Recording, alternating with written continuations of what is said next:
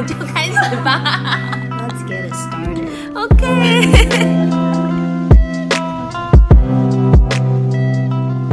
哟吼，欢迎收听我，们开始吧。嘿嘿，我是慕容，嘿嘿 嘿嘿，对，吴宗宪，嘿嘿，我是 Vicky。我怎么了？对，被你传染呐、你喜欢你喜欢 local king 吴宗宪没宪，有，我没有，我只是偶尔会突然间说 come some music，硬要拖你下水。喜欢吴宗宪不能只有我一个，我没有喜欢他，我也没有喜欢我郑重他，澄清。干嘛撇清那么快？今天呢，要来讲一集 Turning points，对，我觉得是可能是因为我们最近在做 PM 做的太那个走火入魔了，就是把那个 schedule 啊 milestone 要理得非常清楚，然后就想到说，哎，人生其实有一些，哎，这样转会不会很硬？不会，就是人生也有一些 milestone，其实就是人生的一些转类点。用 PM 的语言就是 key milestones。耶、我们来看一下我们的人生 schedule 里面的一些 key milestones，今天就让我们来回顾一下。对啊，而且就是其实都蛮有意义的，有一些真的是有好的，也有不好的吗？其实其实都蛮好的诶，就是一些真的是人生的转捩点。举手发问，资深 PM，可是 key milestone 不是我们去设的目标吗？可是我们现在讨论的是我们已经发生过的事情。哦，没有啊，它也有可能是你呃，就是你对于人生的规划吧，就有一些计划，然后在那个对的时间点有没有发生？但我们现在讨论的这一集比较偏向是回顾从今天之前我们发生的。呃一或者是我们发现的一些人生的转捩点那，你也可以说说未来你有没有一些想要做的，或者是设给自己的 milestone。懂？那是不是我们先厘清，就是我自己先厘清好我过去的 key milestone 是什么，我就可以看接下来的二十年、三十年、四十年我要设的我人生 schedule 里面的 key milestone 是什么呢？对，一定要这样一。直重复。好，所以我们先来看看之前，我们分享一下我们过往的转类点有哪些。打岔，你觉得如果我们一边用 podcast 一边教一些英文单词，大家会想听吗？如果难一点的可以，譬如说凤凰怎么说？Phoenix，请问学凤凰这个要干 因为？刚刚聊到这个啊、那龙怎么说？这这不太简单吗？龙跟凤 Dragon 哎 and Phoenix。抱歉，抱歉，抱歉，离题了，离题了。我不知道，因为就是因为有些人都会说我们就是讲一讲话就会讲到英文。会吗？有人说吗？有啊，大威啊，大威之前就说就是我们很爱讲英文啊。就是不小心的，不是故意的。不是很爱说，他说你很爱讲英文那一句 “Go with the flow”。后来就都没再讲啦。哦，对啊，因为就是我们每天都在做这件事情，我想大家也都、都很清楚了。对，就连题目也是。嗯对，题目也非常的即兴。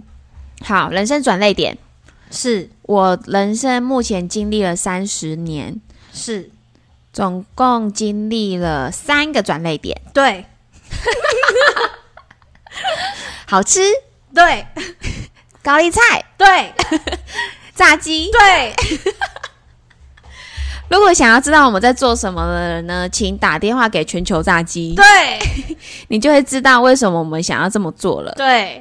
哎、其实你知道它可以外带，你知道吗？昨天我又看了一下，所以下次我们不一定要叫外卖，我们可以去那边外带回家。你说先打电话去，然后外带走，对对，你。可以拿，你可以自己去拿。哎、v i v i a n 可以哦，因为我们昨天打牌的时候还在想说，对他就超想吃，然后他就说只能外送，他问说可不可以去外带，我就说应该是不行吧。可以可以可以可以外带。哎、外送，那你们打电话问送到你家要多少钱吗？没有啊，我就说只能在中山区，我们就打消了这个念头。我猜就只要出了中山区，就是要到八百才能外送啦。嗯，中山的话，它是连一个便当都免费外送。对，所以呢，大家哎，住在中山区的朋友，你有我们已经免。费免费让帮那个 全球炸鸡打打广告两集嘞。可是重点，他根本不需要我们打广告啊！哎，还是我来分享一下挖耳朵。哎、分享一下好不好？你你昨天去挖耳，呃，你前昨天前天前天去挖耳朵，对，就是大家不知道在那个 YouTube 上面有没有看到一些 YouTuber 的一些视频儿，视频对他们都会去就是参加一种就是疗程吗？或者是耳朵的 SPA，就是他会帮你挖耳朵。那我去了这种呢，它是直播式掏耳，也就是说他在帮你挖耳朵的同时，有个 camera 放在你的耳朵里面，所以你可以看得到你耳朵目前现在的被掏耳的状况。所以耳朵有这么大的空间，可以放一个微小的摄影机，然后又还可以棉花棒，对啊，我也觉得蛮厉害的。然后就可以很清楚的看得到自己的耳道，然后耳屎跟耳膜。要是我的话，我也想要看到很多的耳屎。结果呢，非常的就是不 surprise，就像我人生一样，这样很干净，是不是？对啊，就超干净啊！就是很多 YouTube 都拍拍出一就超大耳屎、巨大耳屎，都黑的，超耳。我要帮我儿子预约，因为我的耳耳屎是那种油性软性的，所以它就是那个棉花棒这样搅一搅啊，就干净了啊，就没了。也就是说，你其实每天只要洗澡出来，然后用两根它那个棉花棒，然后同时进行 一个就是旋转的动作，动作，你就可以把你的耳朵清干净了。对，然后是有一说是说不要用棉花棒，是因为可能有一些硬式或是干式的耳耳屎呢，如果用棉花棒会把耳屎往内推，就会堵塞在那个耳膜处，所以是不建议。但是因为我是油性软性的，所以可以在耳朵比较外围的部分用那个棉花棒，但是还是不要。要往内推这个动作，我是我是干式耳屎的代表人。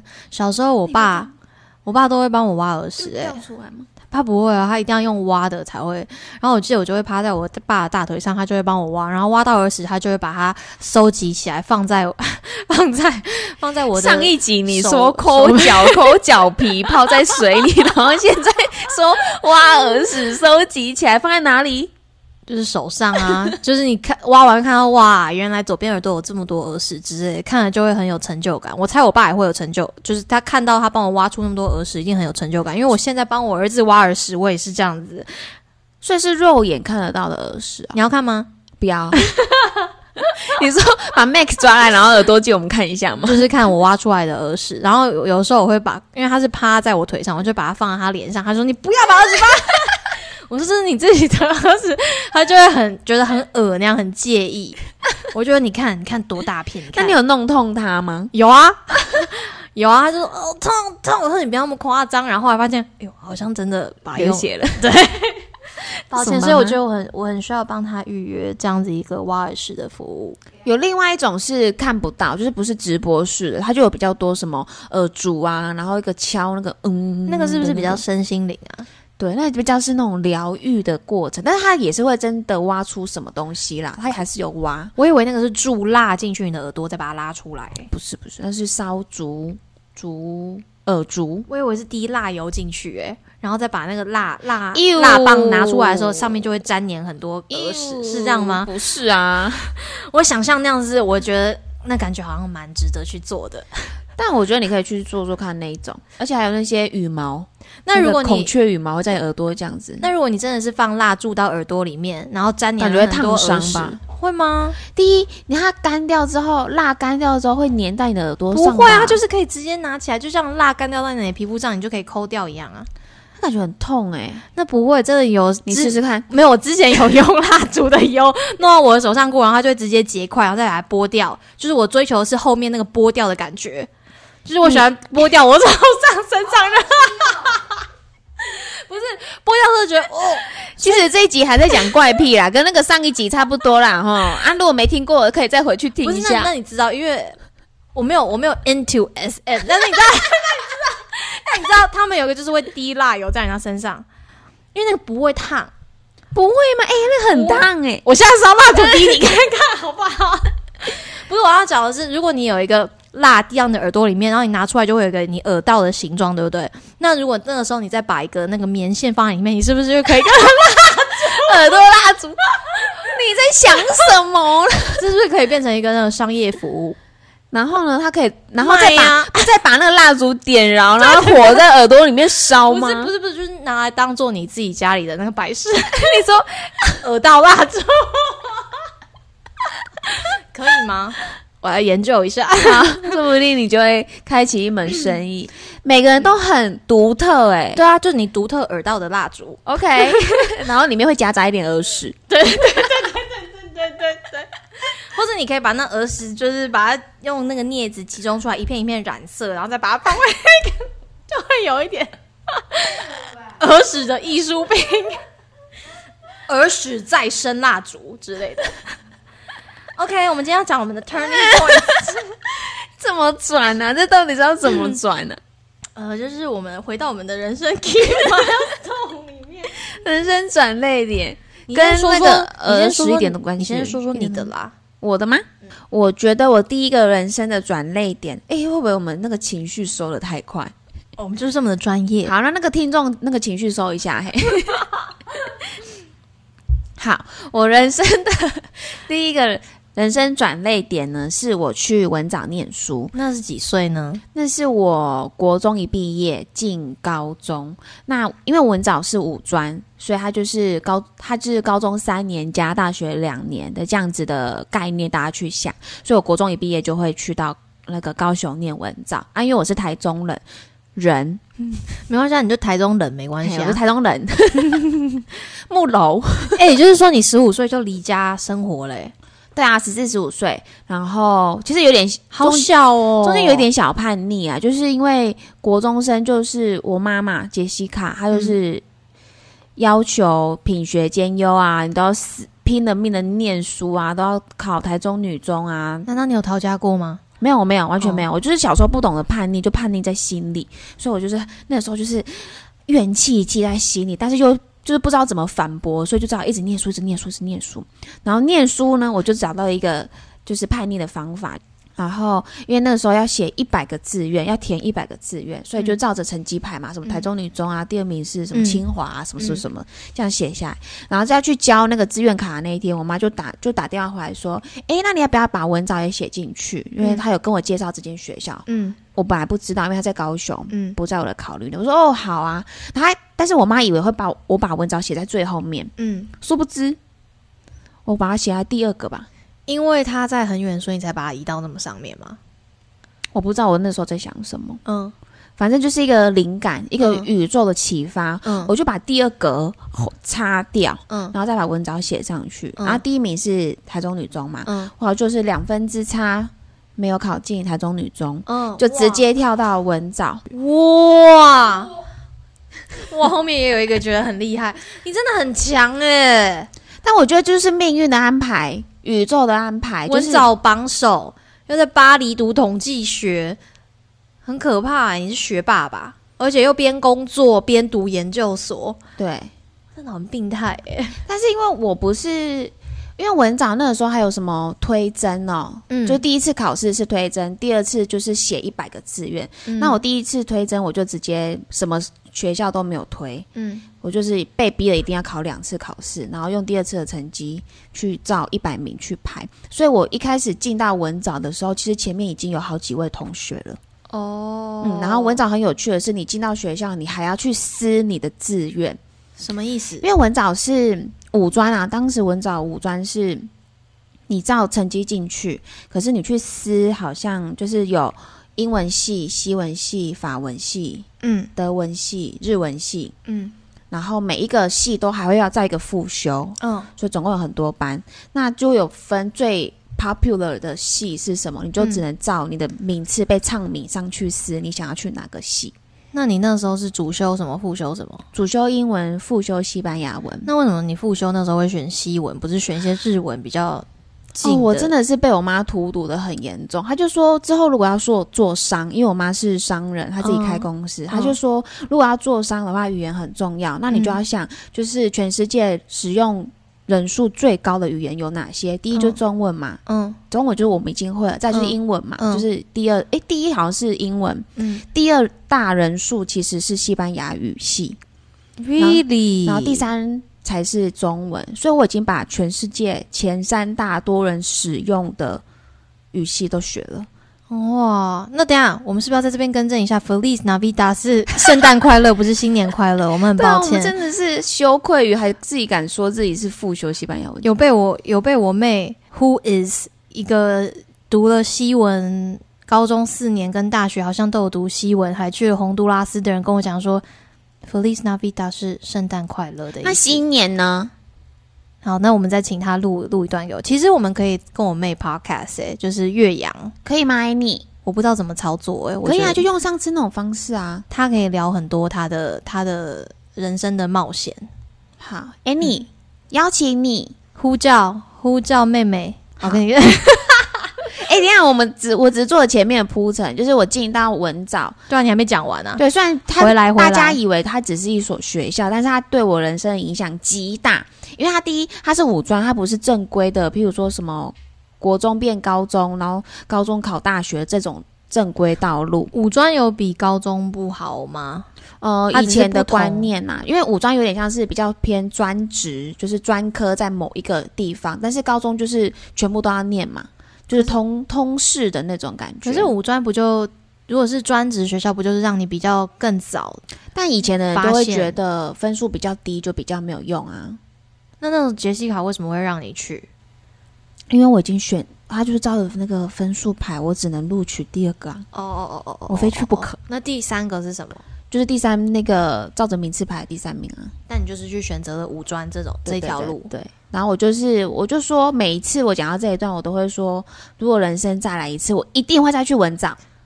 影响这么深刻、欸，对，因为第一，它不是高中，所以它不是逼了你读三年书的那一种，嗯它是呃，因为它是外语学校，所以当时就是环境都非常的怎么讲，国外吗？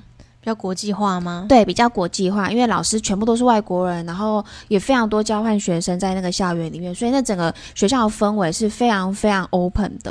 然后再加上学校的风气是，第一，他他对学业非常要求，就是对语言这件事情，因为他是他是很有 reputation 在语言这件事情上面的。嗯嗯然后第二是他非常讲究，你一定要去社团，嗯，就是他觉得，就是你除了念书以外，你还要懂得怎么样跟别人相处。所以，我们学校的那个社团风气极大。你这五年内如果有一年没有参加社团，你就不能毕业。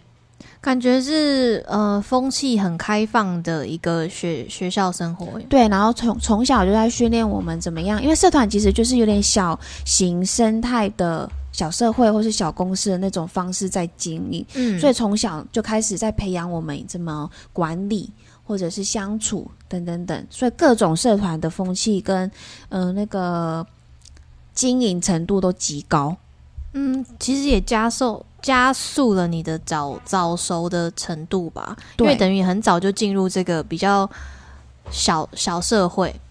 对，然后再也是因为里面的人的关系，所以每一个人他不是被那种高中的教育去教导那种知识念书，不是，而他是非常鼓励你发表你的想法、你的意见，就是很小就在教我们要 critical thinking。嗯，所以就是大家都非常展现自我，不管是好是坏，所以每个个体都是非常鲜明的。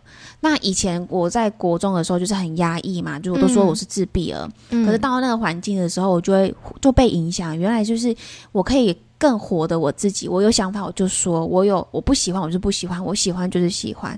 所以我觉得，我觉得最大的转变就是我整个个性才慢慢的。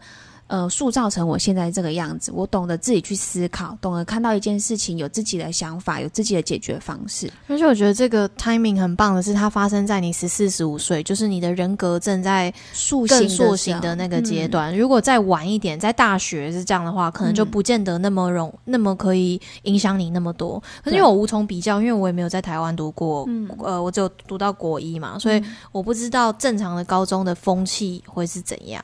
听说就是一直一直念书啊，三年都在念书，拼了命的念书，只为了考那个考大学的那个考试。没有其他的生活吗？可是他们高中不是有社团吗？但就不知道风不风行啊，会不会就是到高一高二可能可以参加，高三就不行，因为要念书。哦之类的啦哦，所以那个时候在校园也是可以谈恋爱的吗？超级哎、就是、就是初恋几岁？我没有啦，我没有。哦，你没有。呃，专一到专三还是有教官会管，我们还是有制服，所以我就觉得他有一部分很 open，一一部分又很保守或是很传统，他很要求纪律，所以你制服啊，一到五年全部都要穿，只是会有不同年份不一样，然后再来是你不能不能外校用餐。什么意思？外校用餐，校外用餐，校外用餐。不能出去外面吃，就只能在学校餐厅吃。对，就有点保蛮保护学生的。然后在高就是在学校长大的啊。对，然后我前面几年又住宿，哦然后都要讲英文，它就是一个全英环境，哇，对，所以就是一个很好吧，很好的环境啊。跟同学也都要讲英文，对没有在上课的时候也要讲英文。对尽量啦。但有啊，但后来后来就是你不会觉得很奇怪，因为那个环境就是那样。就是你会说，你会跟同学说，You want to go to dinner，或者 You want to go to the cafeteria with me 之类的。对啊 You，want to go get a drink 之类的。对哦，就一开始会觉得很怪，干嘛刻意讲一个这种就是不是自己母语的语言？难怪我觉得你讲英文就会比别人很流畅很多，就是有没？就是你可以直接从脑脑内发出英文。有些人讲话，你可以听得出来，他正在他的脑正在进行一个中英文的转换。没有，我觉得最近开会让我觉得我的英文有点弱，少讲少讲就会生锈啦。对，真的就像我也会西生锈已经不会了一样。嗯嗯什嗯，么菲利斯南比那，我们说是什么？新年快乐哦！反正我们已经跟大家公告过，那是圣诞快乐，对，大家注意一下。哦所以我就觉得那个，所以那个就是文藻这个学校，应该说这整个求学过程中，不不仅是我的就是语言的学习，那真的是很其次，而是对我这个人的个性跟人格塑造有很大很大的影响它。是你人生一个超大的、最有、最具有影响力的转类点吧？超级，而且那个时候认识的朋友，就是真的会是一辈子的朋友，嗯到现在都是，因为大家一起经历了那一段就是转变的过程，而且那转变的过程一定就是高高低低、跌跌撞撞，而是而这个过程是有这些人陪着你过的时候，其实很多回忆你是离不开的。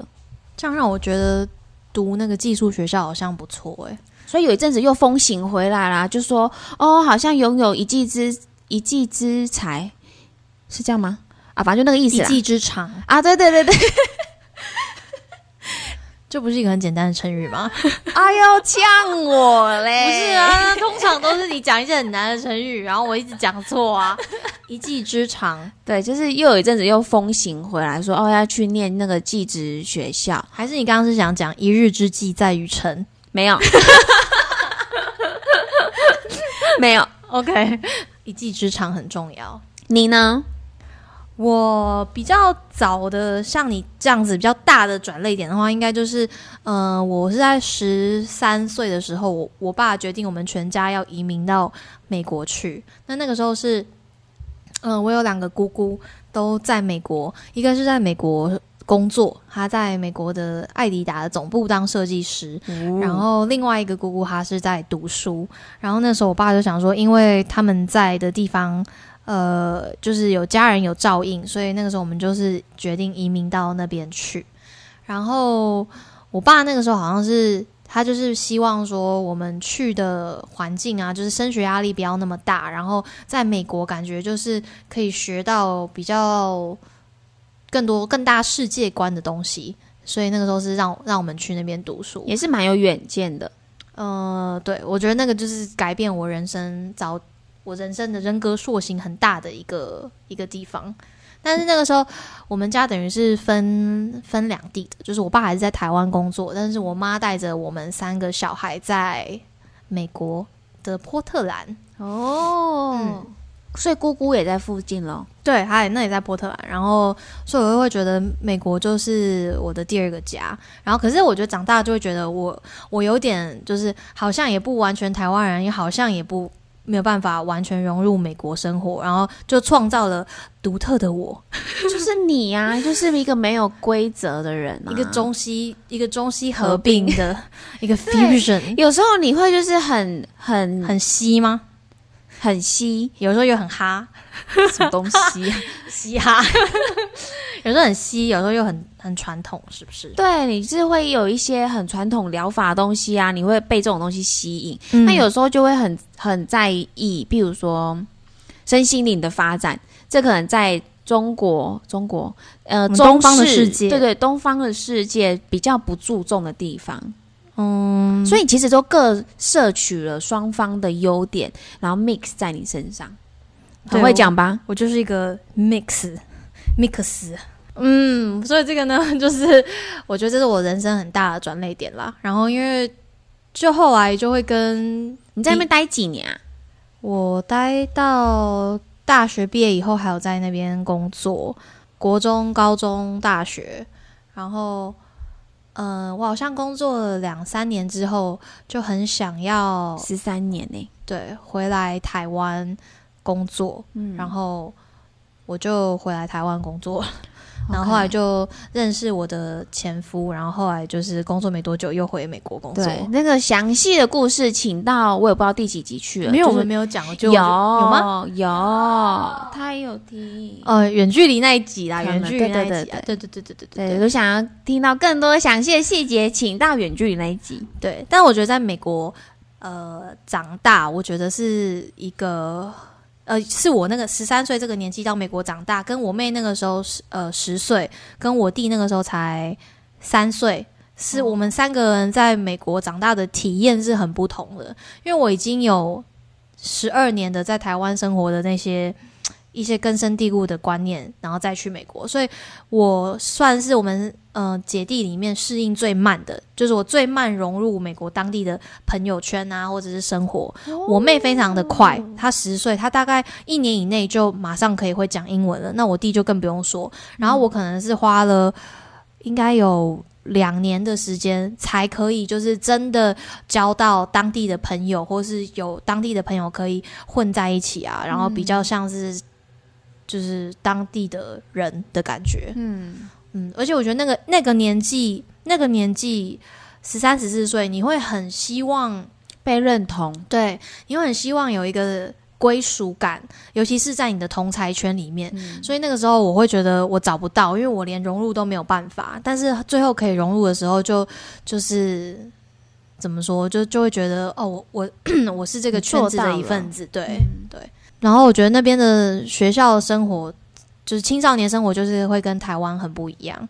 因为我记得我小时候，诶，我觉得，嗯，读了国中一年，都是在考试以后到美国，就整个就是除了融入这一块比较难以外，其他的事情根本就是脱缰野马。我也不读数学，我管他的，因为因为那个时候我去的时候，八年级在读的数学，可能是我们小四在教的，所以根本就 不用，就太简单了。哇，对，所以如果说你已经在台湾读过书，你再去美国的话，你的数学都会比美国人好很多，这个是一定的。所以那时候就是不用读书，功课就很不错。哎呦，对，但是后后面，可是我觉得美国人重的会是像你说的 critical thinking，嗯，所以嗯，我们可能从很早。可能台湾可能在大学才会开始做 research 这样子的报告，可是美国可能在国中就会，嗯，让你有多发表自己想法的，不管是作业或是课堂上面的活动，对，然后可能会就是花，呃，就会有像比如说 project based 的的功课。要你花很多时间去从头到尾研究一个东西啊，然后我觉得是培养你有这样子的技能。当你今天要认识一个东西很彻底的时候，你要怎么样去透过怎么样不同的管道，呃，去找你的资料，然后呃，建立你自己对这个东西的看法见解，然后再就是在后面的申论啊什么那样子。我那时候在文藻有一件事也印象很深刻，因为才国中毕业嘛，所以其实还是很小的朋友，可是。呃，好像第一年开始，老师就会开始要几乎每一堂课的期中、期末考，不是笔试哦，是 presentation。嗯嗯嗯。所以就是他从那个时间点就要开始训练你，不管用中文或是英文或是西班牙文，你就是要想办法用你的话讲出来，你想要表达或是你完成的东西。所以他不在乎的是，他不会说用。纸本考试的方式去看你，而是看你真正学习吸收到，然后讲出来的东西是什么。所以我那时候就觉得有点不一样，就跟我知道以前国中生就是。不是都一直要念书考试就好了吗？然后这里不是你，就是要想办法讲出来。嗯，所以有一部分的口说也是要这样慢慢被训练。嗯，在美国的学校生活就是从小学就开始有这件事情，就会有 presentation 上台报告啊，或者是他们会很提倡有不懂的问题就直接提出来发问。对，这个是东方人在西方的校园生活最不常做到，就是举手发问这件事情。然后，但是美国人可能就是很稀松平常的，就是有问题就问，有问题就问。我觉得这也是一个很棒的的的方式。文藻应该多多少少有受到一点影响啊，所以课堂上就是其实大多都还蛮热烈的，就是跟老师乱聊天也有，认真的、呃发问也有，或者是认真的玩耍也有。就是有些老师就也不管你，你要学就学，不学就算了。所以也有在我们在课堂上打麻将或者是玩大富翁的状况出现，也是可以的。哇哦，而且美国没有排名次，所以就是、哦就是比较个人，比较看个人人发展对个人发展。然后呃，再来是就算是考试的话，我以前我们都会，比如说生物课考试好了，老师都会跟每个人要一个代号，然后他在公布成绩的时候，他会贴在那个教室后面，他就是用代号。比如说他他就不会显示谁考几分，他会显示比如说呃马里欧马里欧一二一他考了八十八分，然后或者是美少女战士他考了六十六分，就是你可以选你自己的代号那样子。我觉得这个也是很不错，就是他不会他不会同学不会知道啊，你不用跟别人讲，别人就不知道你的代号是什么，然后就不会造成同才之间的比较，因为你自己的功课就是你的，你的、你付出的努力有多少，你得到的就有多多。就是以前就会有这样子的这样子的校园的概念，然后玩耍也很不同。三点就下课，哦，对啊，我们三点就下课，然后放学就有很多事情可以做，就是。嗯、美国是一个提倡社社团或是运动，然后像我这种呃社团跟运动都没有马上参加的人，然后我就是脱缰的野马。那你在做什么？呃，因为我们搬去的时候，我们是住在一个，因为美国附近都很大自然嘛，嗯所以我记得我常夏天的时候会跟我妹爬一个像是也老树，它不是树，就是它是一个下坡，然后我们爬下去以后，它就是一个火车的轨道，然后旁边就有种很多野生的那个黑莓，我们就会摘来吃。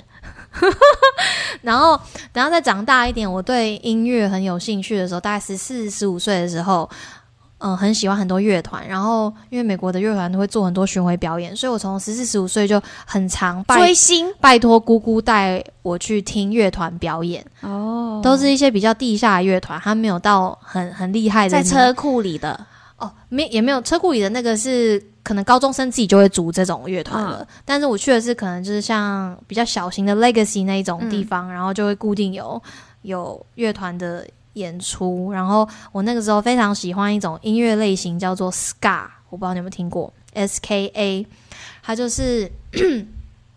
比较欢乐的音乐，然后这个乐团一定会有小喇叭、伸缩号、萨克斯风，哦，对，然后呃，它应该是从有一点点老爵士延伸过来的新的一个音乐类型，然后在八零年代的时候很流行。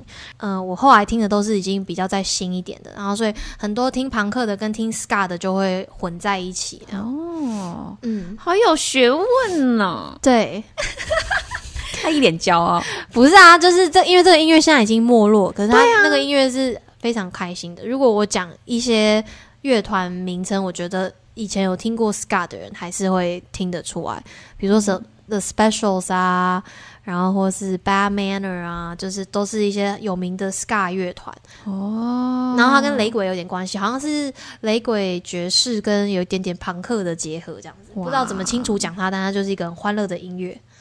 大家可以去听听，还是嗯推荐一首歌。哦，我可以底下再推荐一首歌，我好们的连接底下推荐一首歌。好，来到第二个人生转泪点了。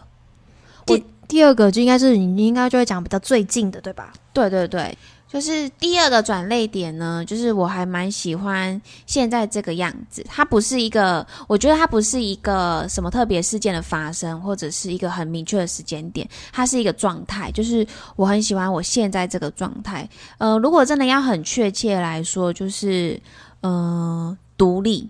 嗯。就是我现在拥有我自己的房子，嗯。然后我可以好好的经营我的生活，就像前面几集说的，就是除了上班以外，我在呃自己生活的时间也有经营出呃现在自己的步调，嗯。然后假日要做什么，或者是我喜欢什么不喜欢什么，我拥有很独立的思考能力，然后有自己的想法，我觉得现在这种状态我非常的喜欢。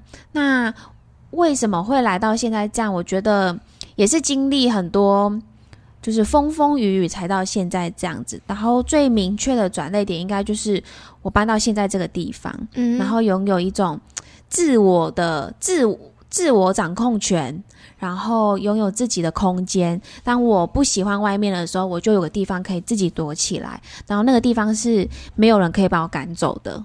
拥有你自己的家，应该算是你人生的一个里程碑。但是在那之前发生的事情，跟你你在这这些日子里面，就是索取的技能，你已经是准备好了，你才可以来到这个对这个里程碑。真的，如果以这一点来看的话，我觉得它也不是我说实在，也不是我计划中的一件事，但是它就是事件故事发展成这样子，或者是故事走到这里的时候，它有点自然而然就发生了，而且没有太多的，不是像人家说什么买房要比。比很多间啊，比价或是看很多间，嗯它就是有点因缘际会的，就是让我遇见了这个房子。然后我真的没有去看其他房子，我就只看了这一间，然后看完就说 OK，那就买吧。而且因为很多人的买房的一个时间点都会在结婚、买房、生小孩，嗯，可是你是都没有，你就是一个二十几岁的女生，然后在台北工作，然后你就后来就决定要在台北自产买房子。然后我觉得有一块是我想要让自己心有一个，就像我刚刚说有一个安定的地方。嗯它不是一个什么我要证明我自己的工作能力或者是财力证明的那种感觉，不是，嗯它是一种就是我需要有个地方是，呃，没有人可以把它抢走，或者是没有人可以把我赶出去的一个地方。所以其实契机有点像是我想要在台北租房子，嗯然后找到找到找到后来就觉得怎么样，它都不会是自己的，就像、嗯。就是那些房子租了之后都不会是自己的。嗯，那为什么不能找一个自属于自己的空间？扎根，对，扎你自己的根，播你自己的种，听起来又涩涩的了。我我刚刚只是想说是不是一首歌而已，哦，抱歉。所以我觉得做了这件事之后，让我更更踏实，嗯。而且是越时间需要点时间的发酵，越来越觉得自己非常的踏实。一开始住进那个空间的时候，还是觉得有点陌生，没有自己的味道或是自己的感觉的的一个空间。但是慢慢经营，或是慢慢布置，或者是在那边生生活时间久了之后，我觉得我把它越越住的越像自己的窝，嗯所以我就很嗯喜欢，很喜欢，呃，很宅在家里啊，或者是今天出去外面闯荡。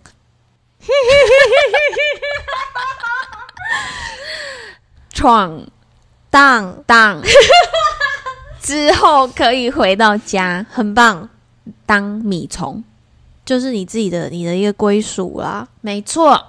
没有任何人可以拿走，那就是你的你的地盘。对，今天如果哪天我有幸嫁人了，嗯住进别人等，等等，停停停停，倒带这句话有问题。有幸应该是有人有幸娶你，不是你有幸嫁人。如好，重来重对说。如果有一天有一个人非常幸运的娶到我了，是，然后我们拥有两个人的家，嗯，我还是不会想要把这间房子卖掉或怎么样，因为、你就是欲望城市里面的凯莉啊，哦，真的吗？她也是留了她自己的那个那个公寓啊。对，就是两个人有两个人的家人能够理解，但是这个这个东西，这个房子是属于我自己的。结婚还是有可能会离婚啊，对不对？那个房子嗯到时候归谁还不知道嘞。嗯所以，就算今天我没有分到房子，我至少还有一个空间是我可以有个归属，嗯也，是蛮有务实面的规划的。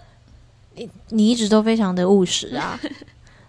那我想一下，因为刚刚我们讲的是我们比较成长经验过程中比较大的一个转泪点。那我觉得我我的最近也是跟独立相关。我觉得我是这这三三四年，就是真正的过很独立的生活，不是靠任何人的。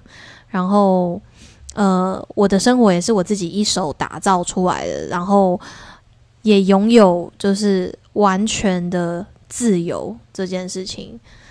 我觉得这个是我三十三十五岁吧以后开始才有这样子的一个，就是我我拿回我自己生生命的主控权这种感觉。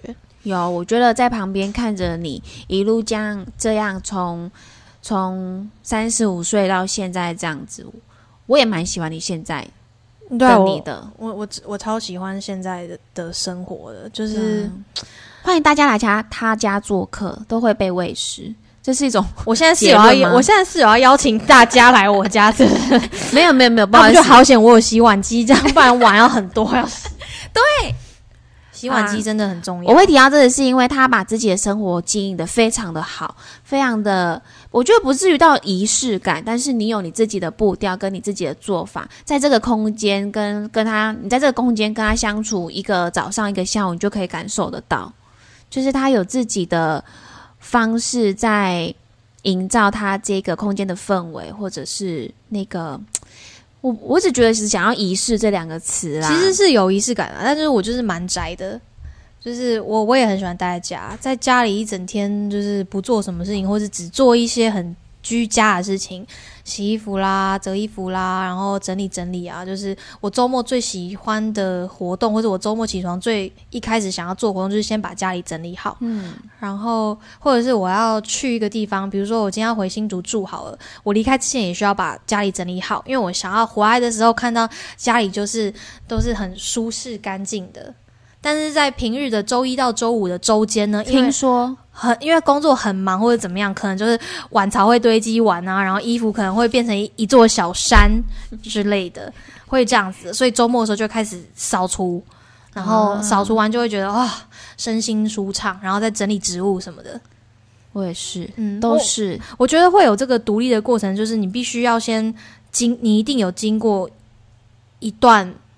什么东西让你让你发觉哦？我是需要这个独立的，我我是需要这个自由的，因为我觉得不得不说，在在走过离婚这一段的时候，我觉得我也看看到蛮多人跟人之间可以的丑陋的面。然后我觉得我最不能忍受的，应该是我今天待在一个地方，我那个地方不是我的，而且你不能做自己。嗯，甚至是我有可能被赶走，嗯，或者是另外一方可以这样子的赶走我。那个时候，从那一刻发生以后，我就告诉我自己，我绝对不会让我自己再掉进这个情况。嗯，所以今天要是有任何男性有幸认识我，然后跟我交往之类的，就是我也会。